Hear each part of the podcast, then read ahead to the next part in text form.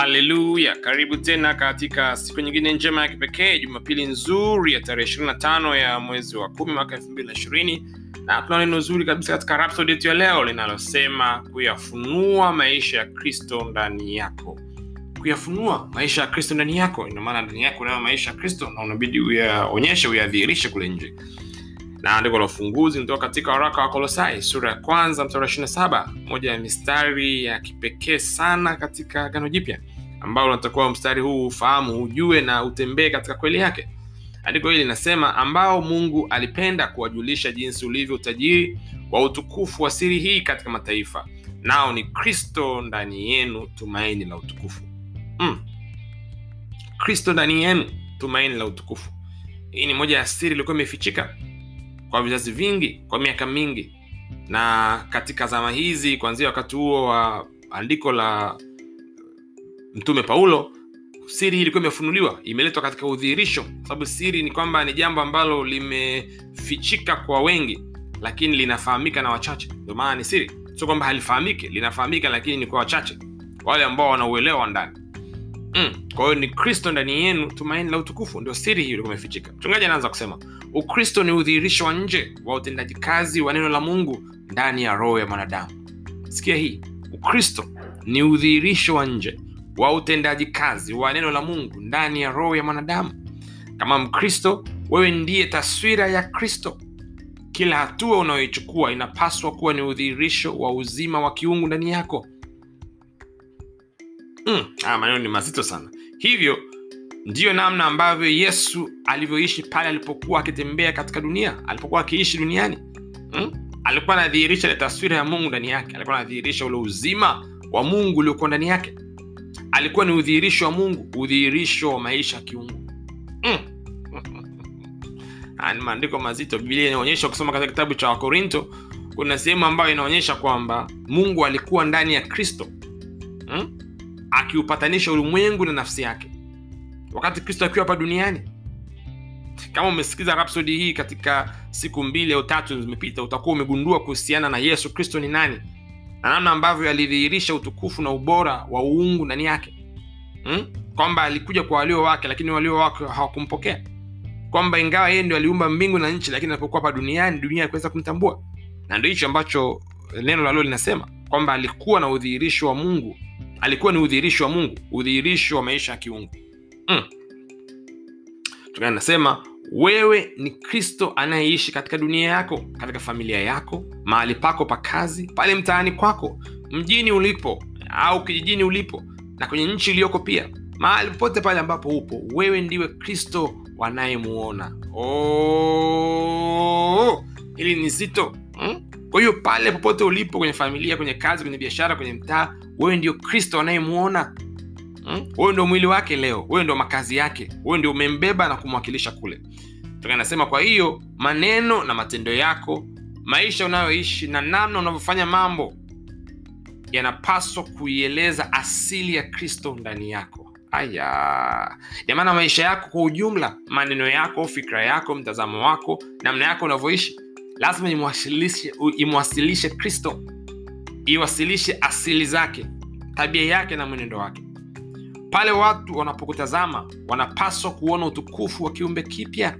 Biblia inasema mtu akiwa ndani ya kristo amekuwa kiumbe kipya.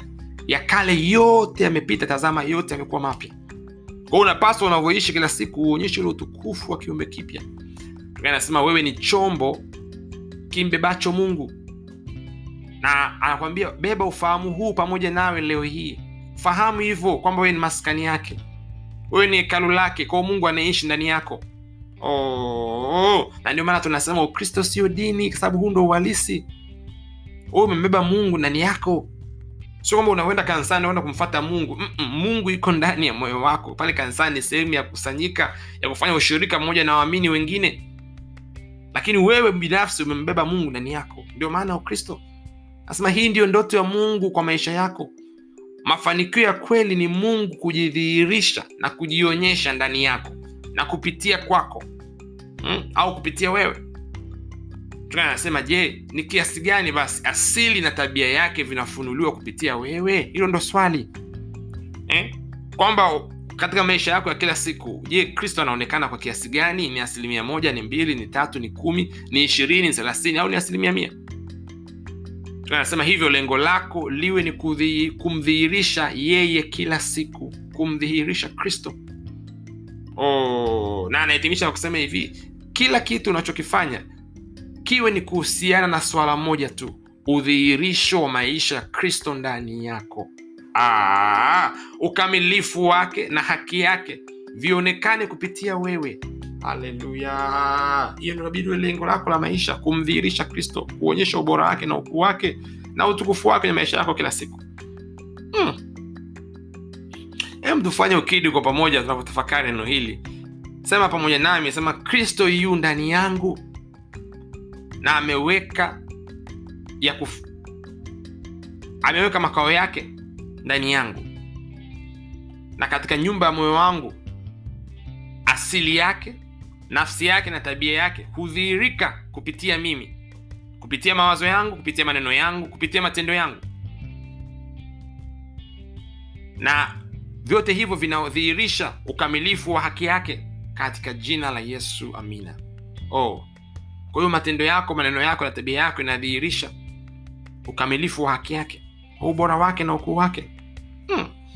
hebu tufanye mafunzo ya ziada kusoma mistari ifuatayo wakorinto wa pili sura ya sita mstari wa kumi na sita neno linasema tena pana mapatano gani kati ya hekalu la mungu na sanamu kwa maana sisi tu hekalu la mungu aliye hai kama mungu alivyosema ya kwamba nitakaa ndani yao na kati yao nitatembea nami nitakuwa mungu wao nao watakuwa watu wangu oh, oh. kwa leo mungu anakaa ndani yako anatembea ndani yako hmm? popote unapokwenda unamdhihirisha unamwonyesha mm. na andiko lingine ni warumi sura 8 mstari wa 19 neno linasema kwa maana viumbe vyote pia vinatazamia kwa shauku nyingi kufunuliwa kwa wana wa mungu. Oh, viumbe vyote pia vinatazamia kwa shauku kubwa eh? au kwa shauku nyingi kufunuliwa kwa wana wa mungu. Kwa hiyo wewe unavyoishi maisha yako ya kila siku unamdhihirisha mungu. Unapoingia pale nyumbani pale kwenye biashara kwenye daladala kazini popote shuleni popote ulipo. Utukufu wa bwana wapaswa kuonekana. Huruma yake rehema yake tabia yake upendo wake nguvu yake baraka yake na ushindi wake mm. ni neno zuri sana la kutafakari jumapili ya leo tarehe ishirini na tano eh? linakufanya na kugundua nini ambacho umekipokea na nini ambacho wapaswa kukidhihirisha neno laliokumbuka linasema kuyafunua maisha ya kristo ndani yako au kuyadhihirisha maisha ya kristo ndani yako lazima ufanye hivyo na kama hujampokea yesu kama bwana mwokozi wa maisha yako basi inabidi ufanye hivyo ili uweze kumdhihirisha kihalisi kule kwa sababu kama haiko ndani yako huwezi kumdhihirisha. Hauwezi kutoa kile ambacho huna. Huwezi kudhihirisha kile ambacho akio ndani yako. Hebu hmm. nasi katika namba zifuatazo 736 999 na tutakwambia namna gani ambavyo unaweza ukapata fursa ya kumpokea kristo kama bwana mwokozi wa maisha yako. Lakini pia unaweza ukapata nakala hii ya Rhapsody ya uhakika leo hii.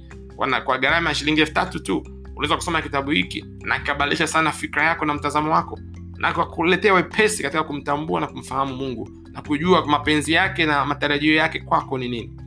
Lakini pia unaweza ukasababisha kitabu hichi kiende kwa wengine wasikie na wabarikiwe na wajengwe na wainuliwe. Uwe na siku njema yenye ushindi yenye utukufu yenye ubora jumapili yako. Iwe na mafanikio. Unavyoendelea kutafakari kuhusiana na yule kristo anayeishi ndani yako. Mungu akubariki sana katika jina la yesu. Amina